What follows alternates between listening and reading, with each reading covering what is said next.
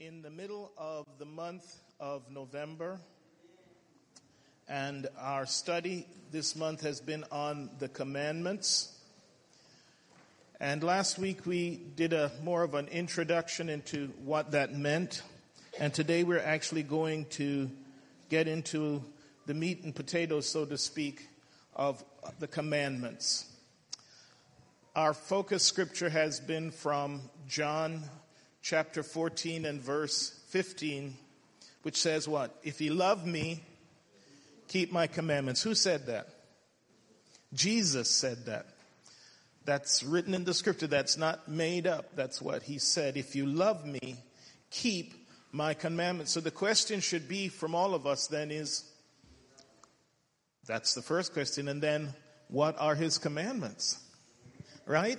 If we're to love him uh, by keeping his commandments, the next question should be, then what are his commandments? Wouldn't you want to know?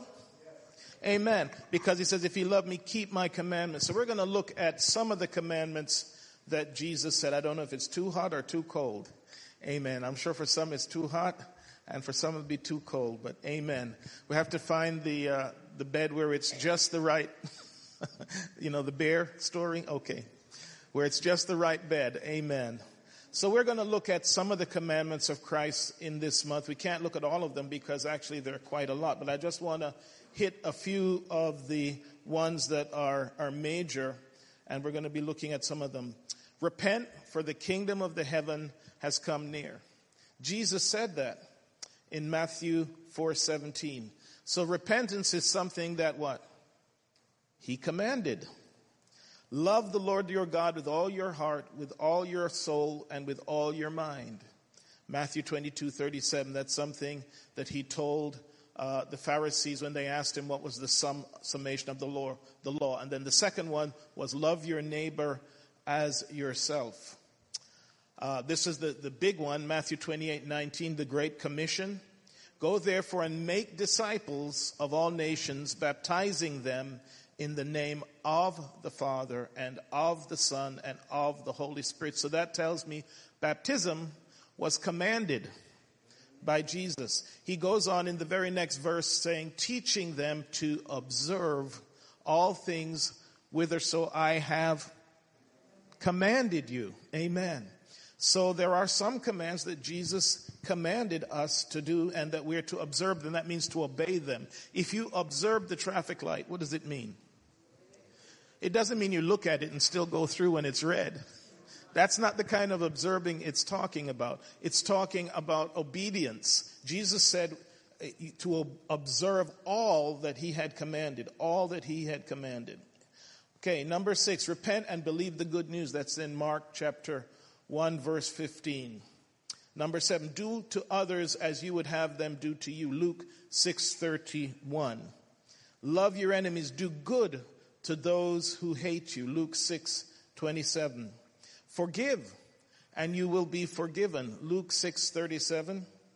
Take up your cross and follow me. Luke 9, 23. Do not worry about your life, what you will eat or drink, about your body, what you will wear. Matthew 6, 25. 12. Let your light shine before others that they may see your good works and your, that they may see your good deeds and glorify your Father in heaven. That's in Matthew 5, 16. That's just a, a small sampling because he also wrote letters to the churches in Revelation, and we're going to look at some of those. So before we go into the depth of it, we want to um, have a look at what the scripture says about the Word of God because people tend to cherry pick scriptures. They tend to pick ones that fits their own philosophy and observation. But as I've said many times, the Word of God is not a buffet. It's not, I'll have one of this and have one of that. No, that's not how it's written.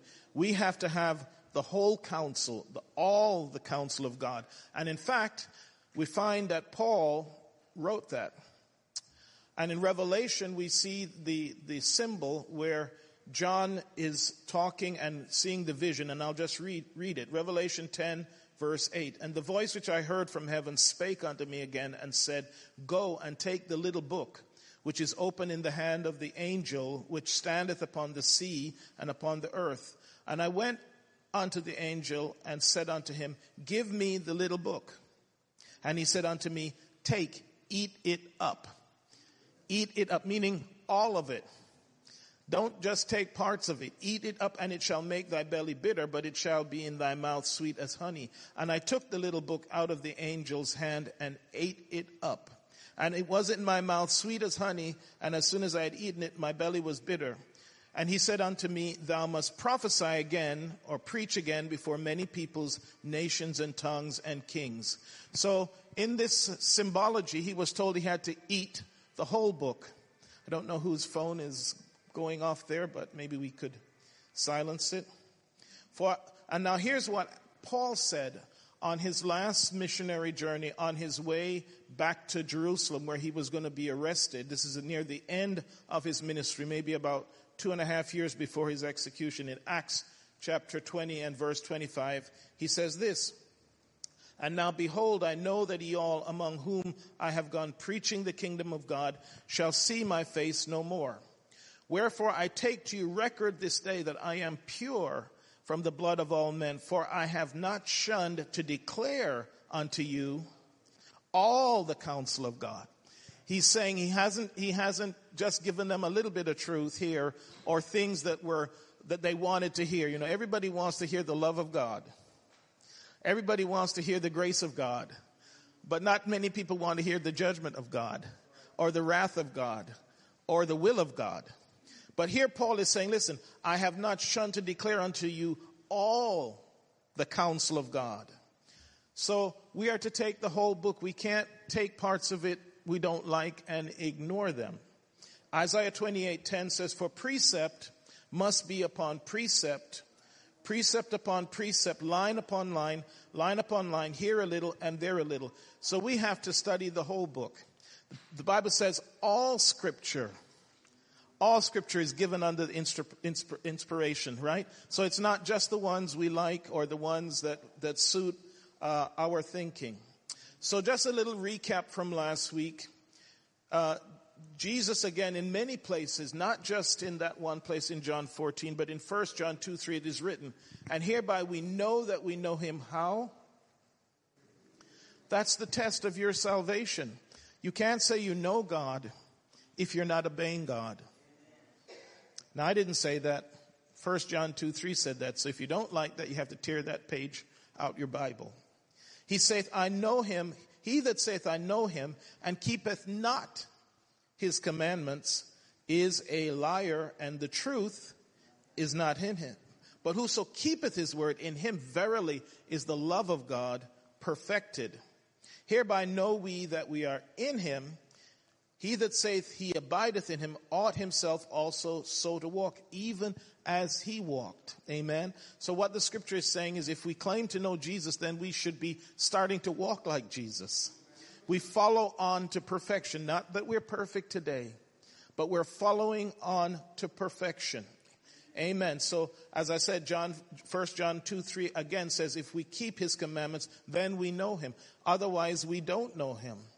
And then Jesus said that the things that he spoke not even came from the, his fleshly human side, but they were directly from God. John 12, 49. For I did not speak on mine own, but the Father who sent me commanded me to say all that I have spoken.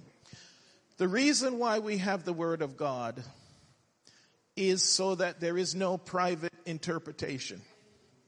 See, the problem with there's being so many different beliefs and churches is that people have strayed away from the written word because I could have a revelation and I say it's from God. And I could really believe it's from God. I could really honestly believe it's from God. But if it doesn't match the word of God, is it from God? Will God contradict himself? No, he can never contradict himself. So the word the written word is there as a guideline to make sure that there is no private interpretation.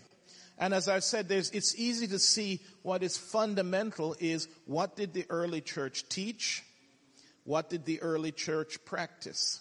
If they didn't teach it and they didn't practice it, then it's not from God. because that's why we call it the Acts of the Apostles. It's what they taught and did. And so we are going to follow what the Bible says rather than, you know, any private revelation. That's what's in Peter. So I might think I have a great interpretation, but if it does not match scripture, it's wrong. Amen. I know that his commandment is eternal life. The things therefore which I speak, even as the Father has said to me, so to speak. Amen. So we have to keep his commands. As, as, as I put that little ticket there, we don't go to heaven. You can't get your ticket to heaven because in that day there'll be lots of people who were deceived, thinking that they understood what God wanted. And that's why it's such a danger to go off what the word says. He says, Not everyone who says to me, Lord, Lord, will enter. Don't, don't you think that's scary? That there are people out there today who are firmly believing that they, they're okay, that they have truth. And yet God is going to say, I never knew you. Lord, Lord will enter the kingdom of heaven, but only the one who does the will of my Father who is in heaven. So, although they claimed to know the Lord, they weren't doing his will. So, what does that mean that we ought to do? We need to check ourselves. We need to make sure. Bible says that make sure. Let every man examine himself. We should always be checking ourselves with the word of God. Are we really keeping his commandments? I can see, I wrote, I read 12 commandments and I, I can tell you now, there's a couple of them there that I'm not doing as perfectly as I would like. Do I love everyone perfectly?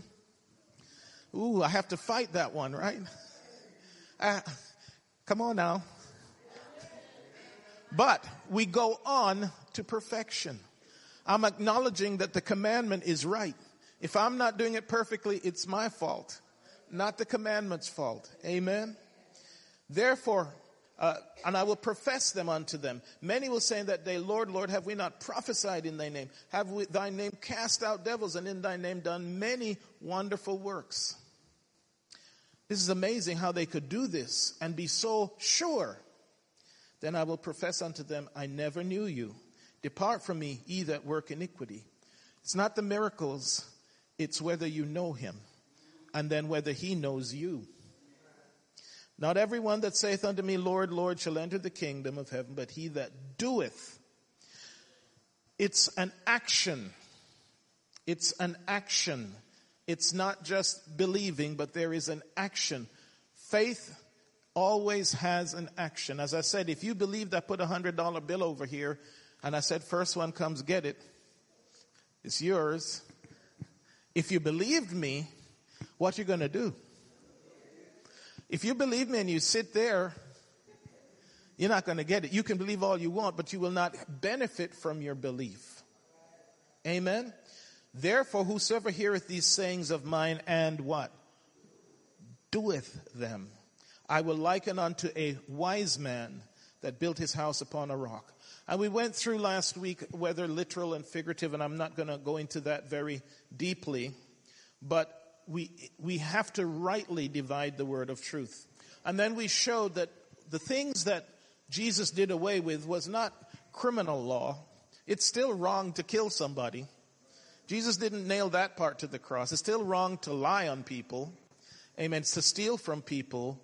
It's still wrong to commit adultery. That was not part of the ceremonial law. What he did was he nailed to the cross the ordinances, the, the turtle doves, the circumcision, the works of the law that they thought brought righteousness. Having abolished in his flesh the enmity, I think you read that today, Sister Mary, even the law of commandments contained in ordinances, for to make in himself of twain one new man, so making peace. Amen. And we, we, final thing I want to just review is the nature of God. The nature of God. And the thing that I that, that blows my mind is, and I asked this question last week, and I ask it again because it's so important, so important in understanding God. And the question is, can God ever be arbitrary? That means, does God ever just do thing on a whim? Does God ever make a decision for no reason? No? So whatever is happening and you believe God is doing it, He has a purpose. Now, do you believe that? Either God is making it up as he goes or he has a purpose. Even if we don't understand the purpose, even if we can't see the purpose, God doesn't make stuff up on a whim. That means everything he says is for a purpose. In fact, Jesus said, not one jot, not one tittle will depart from his word. Even the parts that we don't understand, you know, there's parts of the Bible that seem so boring. This one begat, this one begat, this one begat. Like, why is that in the Bible? Well, it's there for a purpose. It's there for a purpose. We may not at this point in our spiritual maturity understand the purpose, but it's there for a purpose. So God can never be arbitrary. He doesn't make it up. Like, as I said last week, you asked some children why they did stuff, and they go, I don't know. they don't know. But why did you do that? It makes no sense. Well, God, you will never ask God why did he did that and he doesn't know. He knows exactly what he is doing. So God uh, will never make a decision that, that he doesn't have a purpose for. And in Jeremiah 29, 11, which is a famous scripture, for I know the plans I have for you. Do you believe that? That God has a plan for your life and a purpose. There was a purpose in your creation. Did you know that? He didn't just make it up. You're not just some random uh, coming together of an egg with a sperm. You're not. For I know the plans I have for you, declares the Lord plans to prosper you and not to harm you, plans to give you hope and a future. I tell you what, if we really believe that, we would leave here today happy. If we really believe that, despite whatever situation or circumstance we're going, we leave here happy. Romans 8:28 and we know and I've said so many times the most important part of that scripture is the first 3 words. And we know. If you don't believe the first 3 parts the rest of it don't mean anything. It's a declaration and we know. Can you say that? All right, now believe it. And we know that all things that in all things God works for the good of those who love him and who have been called according to his purpose. Amen. So God always has a purpose. He doesn't say things without a purpose. He doesn't do things without a purpose. So we're going to look now at some of the some of these commands and I'm going to start off with the very first miracle that Jesus did. And of course it's in John chapter 2 and the third day, there was a marriage in Cana of Galilee, and the mother of Jesus was there. And I've pointed this out before, but verse 2 is quite interesting. It says, And both Jesus was called and his, what does it say? Disciples to the marriage. What's so interesting about that?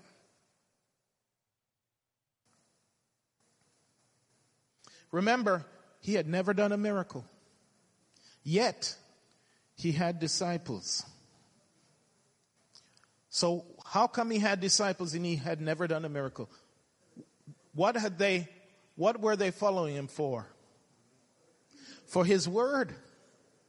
Right? If he had never done a miracle and he still had disciples, they were following him by faith because they had never seen a miracle. They were following him based upon his word alone. And when they wanted wine, the mother of Jesus said unto him, They have no wine. Jesus saith unto her, Woman, what have I to do with thee? Mine hour is not yet come. His mother ignored that and she turned to the servants and what did she say? Whatsoever he saith unto you, do it.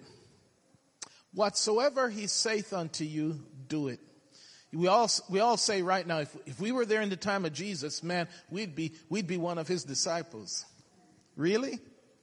So as he walked by your work and he says, come, leave everything there right now, come follow me. yeah, really? We just leave our work and our family and start following him?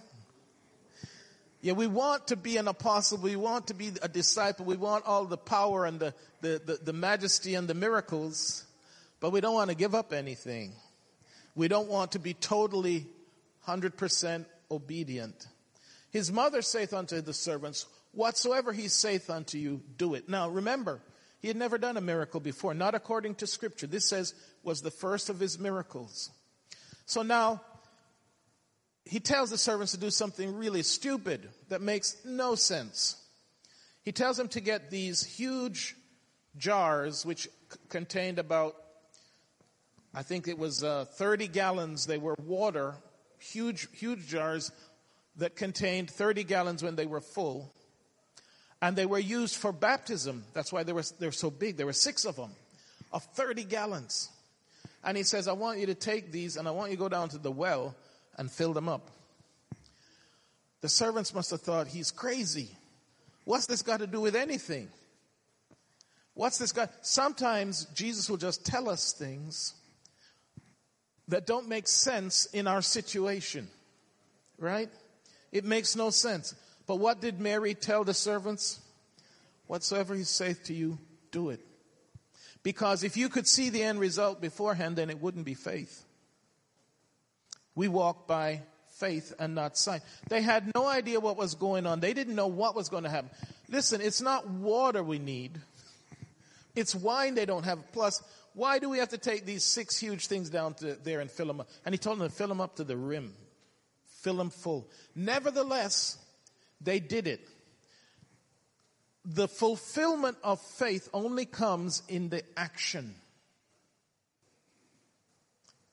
Ten lepers came to Jesus, and I didn't put it here, right? Ten lepers came to Jesus and they said, We want to be healed. Now, he could have just spoken to them right away be healed. He said, No, go show yourself to the priest. And it was in the doing of his word that they got healed, wasn't it? If they had stayed in front of him, guess what would have happened? Nothing. James said, faith without works is dead. We can tell, oh, we love you, Lord, all we want. But if there's no life behind it, if there's no actions behind it, it does, it's like you tell someone you love them, but you never do anything for them. God so loved the world that he, love is a action mixed with faith. So here is an example of faith in action. Whatsoever he saith unto you, do it. If we look in the Old Testament, we'll see that that is the, always the case. God never just snaps his fingers and does everything for us. There is a part for your faith to play. Bible says Noah found grace, and the grace was God told him what was going to happen and what he could do to escape it. But then Noah had to do something. Amen. So we're studying the commandments, and he says, If you love me, keep my commandments. We have to be willing to follow what Jesus told us to do. If we're not, then we're not proving that we love him, are we? Amen. We're just, we're just saying it, but not doing it. Amen. So let's look at that very first one we put in that list, which was the command to repent. Matthew 4 12. Now, when Jesus had heard that John was cast into prison, he departed into Galilee. From that time, Jesus began to preach to say, Repent, for the kingdom of heaven is at hand. And Jesus, walking by the Sea of Galilee, saw two brethren, Simon called Peter and Andrew his brother, casting a net into the sea, for they were fishers. And he said unto them, Follow me. Now, sometimes God will give you a personal commandment. Sometimes there's a collective commandment for all of us. But sometimes he'll come to you individually with something he wants you personally to do. And in this case, that's what he did. He came to, to Simon and Peter and Andrew's brother, casting it in the sea, for they were fishers. And he saith unto them what? Follow me, and I will make you fishers of men. And verse 20 is amazing. They didn't start to say, well, I need to go home and do all kinds of, they said, and straightway, what great faith. Think about it. We wonder how these apostles were chosen. Well, it comes on the basis of the response to a command. That's why they, who to tell, and we have it in scripture, that Jesus called other people, but they were they did not respond to the grace and the opportunity they were given. The rich young ruler, right? He, he did all these things and he says, I want to be one of your disciples. And Jesus, the Bible says Jesus looked at him and loved him. It shows you that even if God loves you, that's not enough. You have to respond in obedience to God's love for it to be effective because as I've taught before, love is like a chain. You can't push a chain, but you can pull a chain. For love to be effective, you have to hold on on the other end. Right? God can pull you out of all kinds of situations, but he can't push you. You have to you have to willingly decide to respond. God's chain of love is extremely strong. There's no problem with the chain. There's no problem with him pulling you. But guess what? You have to grab a hold of this thing. You have to grab a hold of this thing. It says, verse 20, and then straightway left their nets and followed him. I want to focus though on the command itself. The command was repent. What does repent mean? It's not crying. No, it's not crying. It's not even necessarily being sorry because a lot of people cry when they're caught. you know, but that's not repentance. Repentance is an action, actually. It used to be an old English term that they would shout at the soldiers, and it meant about face, in other words. It was a command to turn around, go in a different direction. Here, Jesus was discussing with the Pharisees in Luke 13 about some people who had been killed by Herod. Verse 13, verse 1. There were present at that season some that told him of the Galileans whose blood, sorry, Pilate had mingled with their sacrifices. The Roman governor Pilate had executed some Galileans who had come to Jerusalem uh, for sacrifices. The scripture doesn't tell us why. But the point was that they seemed to be innocent. And Jesus answering said unto them, Suppose ye the, that these Galileans were sinners above all other Galileans because they suffered such things? Are you thinking it's because they were sinners why they were put to death? I tell you, nay. But except you repent, you shall likewise perish. Then he tells about the story of a tower that someone was building that fell and killed 18 people, or those 18 upon whom the tower in Siloam fell and slew them. Think ye that they were sinners above all men that dwell in Jerusalem? I tell you, nay, but except ye repent, ye all likewise perish. So it tells us the very, very, very first step in salvation is repentance. The very, very first step is repentance. Now, what is repentance? We're going to look at that. And it says, for the kind of sorrow God wants us to experience leads us away from sin and results in salvation. I forgot to put the scripture reference there. And this is from the Amplified Version. It's giving a definition of repentance. For the kind of sorrow, or godly sorrow, God wants us to experience leads us away from sin and results in salvation. So repentance is a godly sorrow that makes us turn around and leads us away from, salva- uh, from sin to salvation. The other part of it is there's no regret for that kind of sorrow. But worldly sorrow, the one where you get caught, which lacks repentance, results in spiritual death. So repentance is a, is based upon a godly sorrow. That's what happened on the day of Pentecost because the, the message was all the things they had done to Jesus, who was their Messiah, that, be, that they had been waiting for so many years. And the Bible says when they were pricked in their hearts, they said, What shall we do? What shall we do? They had a godly sorrow. They wanted to do something. Godly sorrow will move you to do something. It'll be a change. It'll be a turnaround. You can't repent going the same way because that's not the definition of the word. So repentance is a turning around. In Amplified Bible, Matthew 3 8, so produce fruit that is consistent with repentance, demonstrating new behavior. That's what repentance is. That proves a change of heart and a conscious decision to turn away from sin. That's what repentance is. It's a it's, it's a conscious decision to turn in a different direction. It's a godly sorrow that moves us, that doesn't allow us to stay in the same state. And that's what repentance is. Now, in Luke chapter 3, verse 2, we read this that Annas and Caiaphas being the high priest, the word of God came unto John, the son of Zacharias. It's speaking about John the Baptist in the wilderness. And he came into all the country about Jordan, preaching the baptism of repentance. Why? For the remission of sins. So the, what Jesus told to do and what John told to do during his earthly ministry was the same. They both preached repentance, a change, a turning around. So let's look at that an example in scripture of godly repentance. Because I said that godly repentance, true repentance, there will always be a change. So that's how you know. If the person is going in the same direction, they say they're sorry, but they're still kicking you, they're not sorry. they're just sorry you found out. Amen. So let's look at a true case in scripture of a godly repentance. And of course, we could choose many, but I'm choosing Zacchaeus.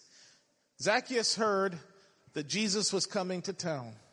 And he was a publican. That means he was one of the outcast Jews who were in the employ of the Roman government. And he was a tax collector. And of course, he was a dishonest tax collector. He, he collected more taxes than was due. And of course, he siphoned this off. But he heard Jesus preach. He heard the word come from Jesus. Luke 19, 5. And when Jesus came to the place, he looked up and saw him and this is grace. Because he didn't go up to Jesus, Jesus came up to him. But look at the response. Zacchaeus, he knew his name. See, God will plan to meet you. God will come to your house. Zacchaeus, make haste and come down, for today I must abide at thy house. And he made haste and came down and received him joyfully. He probably thought up in that tree, knowing his past, knowing all the stuff he had done, there's no hope for me. I, I'm hopeless. But you know, God looks at the intent of the heart. And as he probably thought those thoughts, Jesus knew it. And when they saw, but of course, people can't see your heart. They only see your outside. They only see what you do. And when they saw it, they all murmured saying that he was gone to be a guest with a man that is a sinner. And Zacchaeus stood and said unto the Lord, Behold, now here is his actions. Remember, fruit, meet for repentance, or, or that demonstrates repentance. Here's what he says Lord, the half of my goods I give to the poor. I realize how terrible I've been and how I've cheated people. I'm going to show, I'm going to, I want to be a different person. The things that was most important to me in my life was money and cheating people. So I'm going to destroy that right now. The half of my goods I give to the poor. And if I have taken anything from any man by false accusation, I'm going to give him four times what I took. Now that is fruit of repentance. When Jesus comes and touches someone's life, really, genuinely, they respond with a true fruit of repentance. Isn't that awesome? And what did Jesus reply? This day is salvation come to this house for as much as he also is a son of Abraham, because they looked at the publicans almost as if they were not Jews, that they were Romans. For the Son of Man has come to seek and to save that which was lost. So here we have an example of godly repentance, but not just saying, I'm sorry. He did something, right? Godly repentance comes with an action. Amen? it comes with an action. In every single case, it comes with an action. Amen. So now let's look at a, another command of Jesus. We've talked about that we are to repent, and we've discussed what repentance means. It means a complete turning around based upon godly sorrow, a recognition that we need to change. And sometimes we can't even do it by ourselves, but if we will at least turn around, God will help us. In his heart, there must have been a conviction even before Jesus spoke to him. Because Jesus came up to him and called his name and said, Zacchaeus, this day I'm coming to your house. Make haste. Come on down, Zacchaeus. I think that just shows God's grace. But if Zacchaeus had been like the rich young ruler, he'd have said, mm, Yeah, I love you, Lord, but I got all this money thing going on and I can't give it up right? He could have had that attitude. So grace has to be responded to by faith through actions. Amen. Now, Jesus said another thing that we probably don't like and we need to study. He said this Luke chapter 9, 23. Here's a command. He said unto them all, if any man will come after me, let him deny himself and take up his cross daily. Daily. Ooh, I don't like that part. I mean, if I have to do it once a month, it's too much, but daily? You mean there's a cross I got to, every morning I got to pick up my cross to follow him? Ooh, I don't like that at all. For whosoever will save his life shall lose it. Jesus said some hard things. But whosoever will lose his life for my sake, the same shall save it. For what is a man advantaged if he gain the whole world and lose himself or be cast away? For whosoever shall be ashamed of me and of my words, of him shall the Son of Man be ashamed when he shall come in his own glory and in his Father's and the holy angels. So there's certain parts to this command. The first part is denial of self. That means de- denial of what I want to do. I wanted to sleep in the bed today. Sunday morning bed is the best bed, isn't it? It's so nice and warm. And you look at the clock and it's time to get up and you, the covers feel so good. Sunday morning bed is the best bed. But if you're going to follow Christ, it starts before you take up the cross, denying the flesh, denying what I want, self denial. That's tough because I'm a I'm an impulsive person. I like I like just going and getting anything I want, right? You know, um, I don't shop very long. I just go get it. If I can afford it and I want it, I just get it. That's very bad. I need, I need to have impulse control, right, doctor? I need some impulse control. But the Bible says that following Christ is all about denial of self, right? If we're going to serve, we have to deny ourselves. I don't want to do certain things. You're not going to believe me. I don't want to be pastor.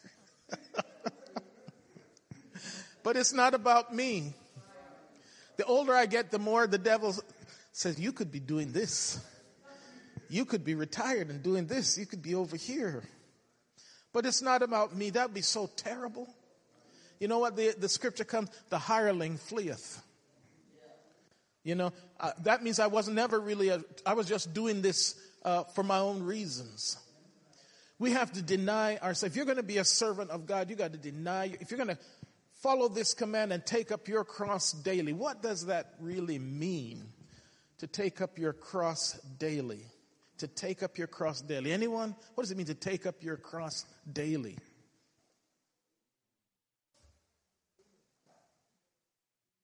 Sister Michelle?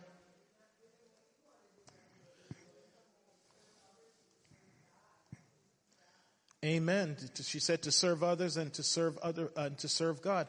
The disciples had a business. They they had a, a fishing business and they left that to become fishers of men. Fishers of men. Let's look a bit, little bit deeper in this.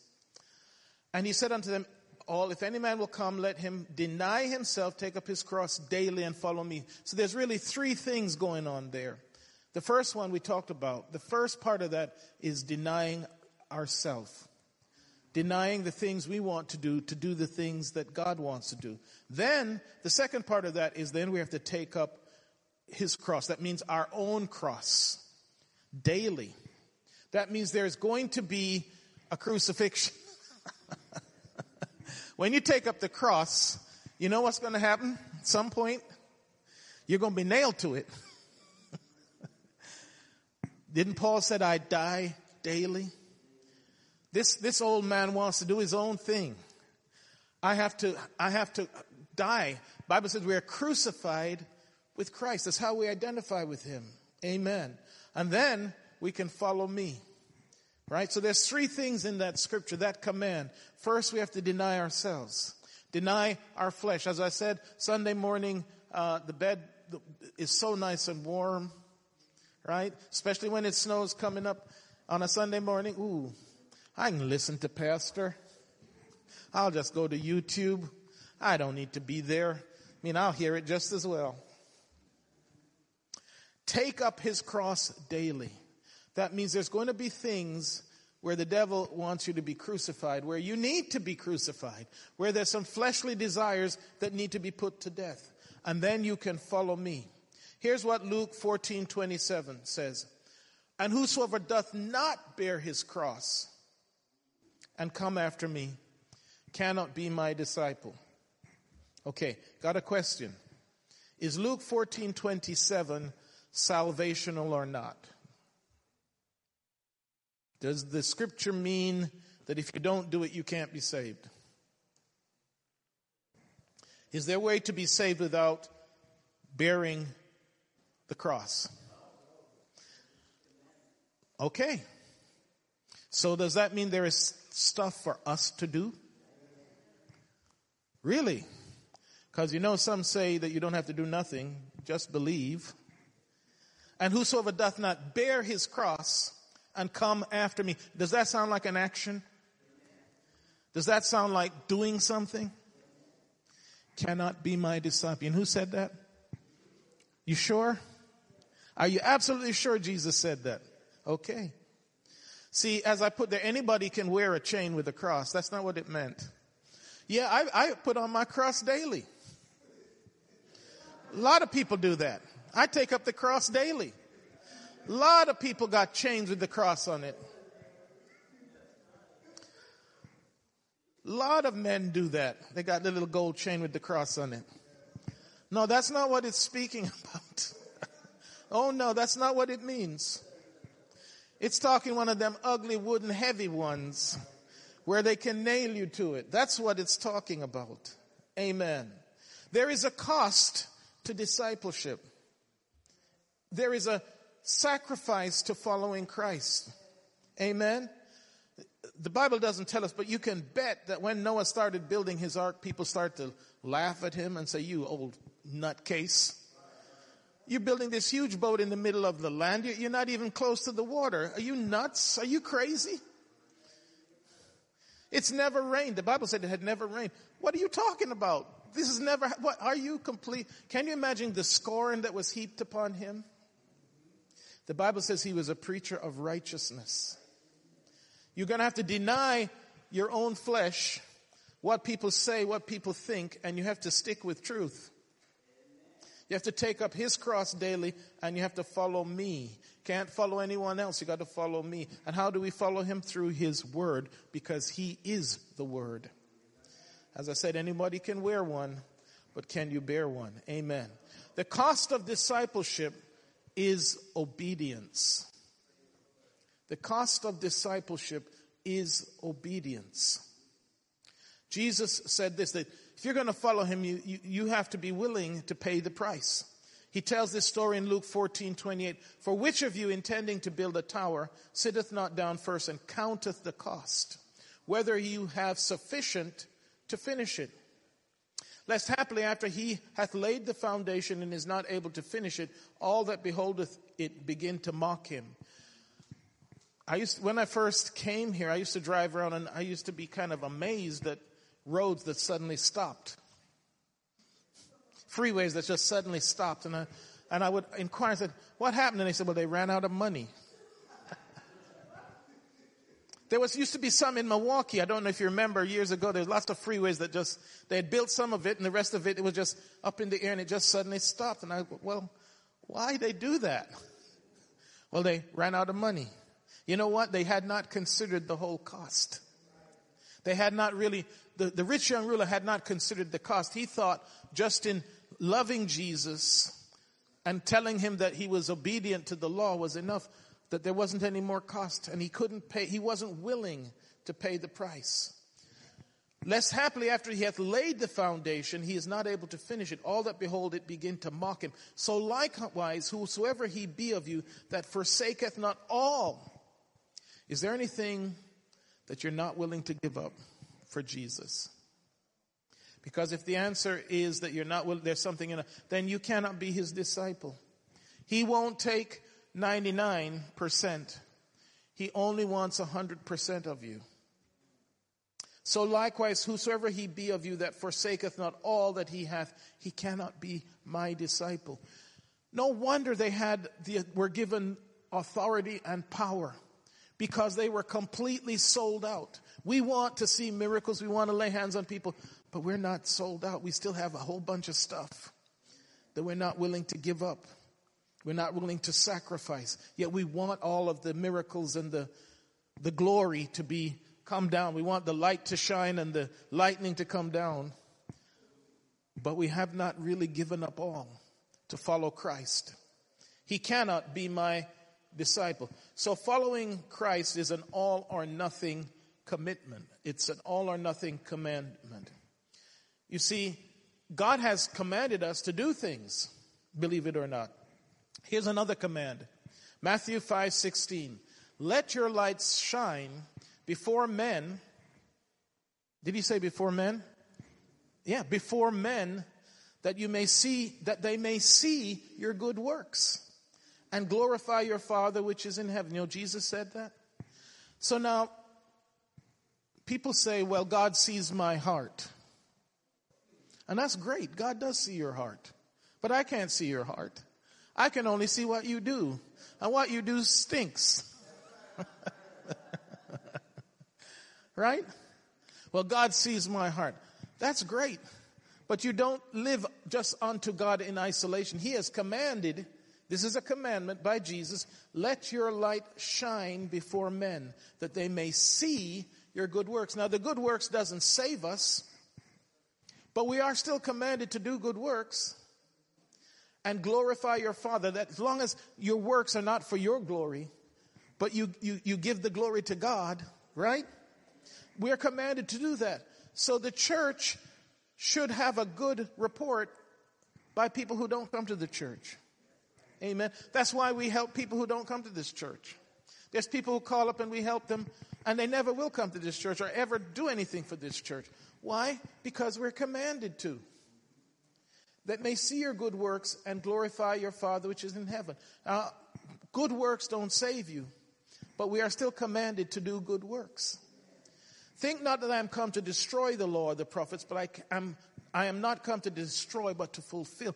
Jesus came to fulfill the law perfectly because no other human being could do it.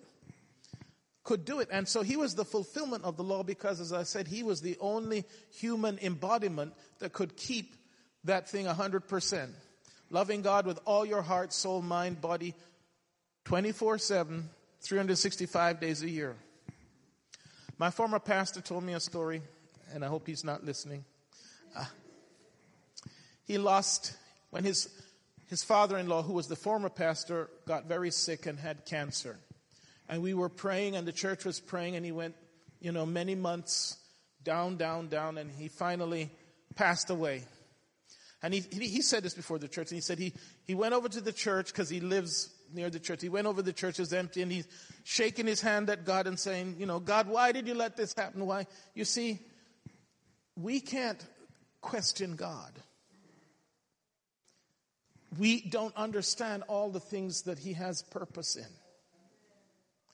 And God doesn't owe us any explanation, particularly. All He said was, Follow me. Right? Follow me. Think not I am come to destroy the law or the prophets. I am not come to destroy, but to fulfill. And Ephesians 2.10 tells us that we were created to do good works. For we are His workmanship, created in Christ Jesus to do what? unto good works. So if you're a Christian and you, your Christianity never shows, there's a problem. Isn't there? Don't you think? Because what did Jesus do go, all his life when his ministry? He went about doing what? Good works. He went about preaching, repent, but he also went about healing, comforting, blessing. He blessed the little children, didn't he? He said, don't forbid them, for such is the king. He went about doing good works. Create, we have been created unto good works, which God hath before ordained that we should walk in them. 2 Timothy 3:17 says this that the man of God may be perfected thoroughly furnished unto all good works. So there's nothing wrong about good works. They don't save us, but they are commanded by God. Amen? That we are to do them. In everything, show yourself to be an example by doing good works. This is Paul's commandment to Timothy, sorry, to Titus. In everything, show yourselves to be an example by doing good works. In your teaching, show integrity in, and in dignity. That's Titus 2, 2 7. So, as they say, is there enough evidence to convict you of being a Christian? Is there enough evidence to convict you? If they took you to, to court and said, we're going to prove you're a Christian, could they convict you beyond a reasonable doubt? Well, I watch uh, Joel Osteen. I have him on my car radio. I do. I, I have him on my car radio. Amen. Is there anything in your lifestyle that convicts you of being a Christian? Because these are some of the commandments. They're not, they're not uh, made up. They're commandments from Christ himself. Amen. We're going to go on to another one. We're coming to the end soon, but we'll go on to this one. Forgive. Ooh. Forgive, and you will be forgiven. Luke 6:37 Judge not and ye shall not be judged condemn not and ye shall not be condemned forgive and ye shall be forgiven is that a command or optional I'm going to forgive the people I like but some of these people are just jerks I don't like them so I'm not going to forgive them is that is that how it reads no in fact, isn't it amazing when Judas came to kiss him, he called him friend. I've been unfriended on Facebook. and I didn't even kiss anybody. They just unfriended me. Jesus did not unfriend Judas, did he? Block. he said, friend. It's true. It's funny, but it's true, right? Would Jesus have unfriended Judas from Facebook? Actually, you know, sometimes it's good to separate yourself from some people, and better if they do it for you, then that saves you the trouble. saves you the trouble. But Jesus tells us that we have to forgive. Now that can be hard. Hard to forgive. Now that doesn't mean you be a fool and you, and you trust them 100%, but you're not to have anything in your heart against them. You're not to want them to go to hell and burn. You, you, you, what you should be praying for is God changes their heart. Amen. We, we want God to forgive us. That's in the Lord's Prayer, right? And he goes and say, if we don't forgive, then we won't be forgiven. I, I, I want, I need a lot of mercy. Me personally, I need all of God's mercy. I, will take it all. You know what that means? For me to do that, I have to forgive everybody. I have to be merciful to people. I have to stop being judgmental to people.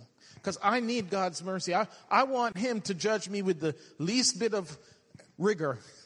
I want Him to let me be, be merciful to me because I need it. Because I'm so imperfect. Amen. I, I am saved only by His mercy. I'm, I'm Zacchaeus in the tree. He just came up to me and said, today's your day. Come on down. Amen. It's like the price is right. Come on down. right?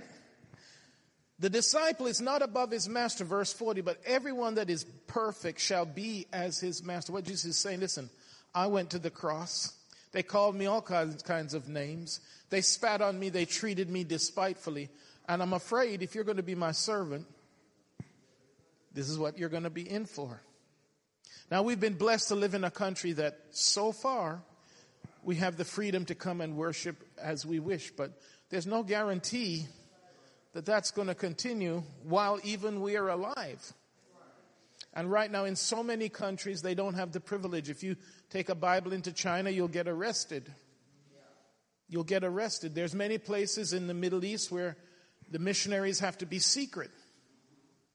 Yesterday I was invited to one of our fellow churches where they had the missionary who was a missionary in the Middle East and I was told you couldn't, you couldn't, don't say his name. They had no, it was an invite only because if his name got out, he would be in danger. You see, we haven't suffered yet, not really. Our suffering is somebody looked at me, looked at me mean. They mean mugged me. right? No, no, that's not suffering. Not really.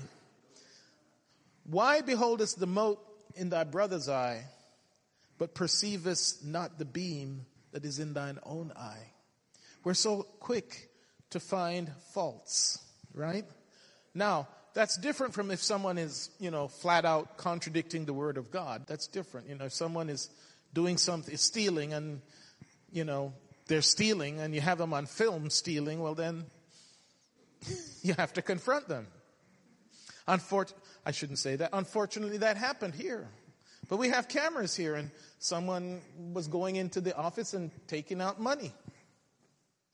But we had him on camera. I had to confront him and say, you can't do that. You know, that's not being condemning, that's just facts. Until I showed them the camera with their face on it. Oh, I didn't do it. No, it wasn't me. Forgive and you will be forgiven. Let's stand. We, we've gone through about three or four of the commandments. We have a couple more weeks to go and we won't catch all of them.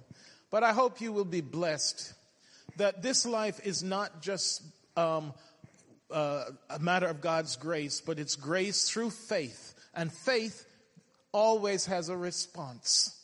And when God commands something, He means it. Mary said, Whatever He saith, do it.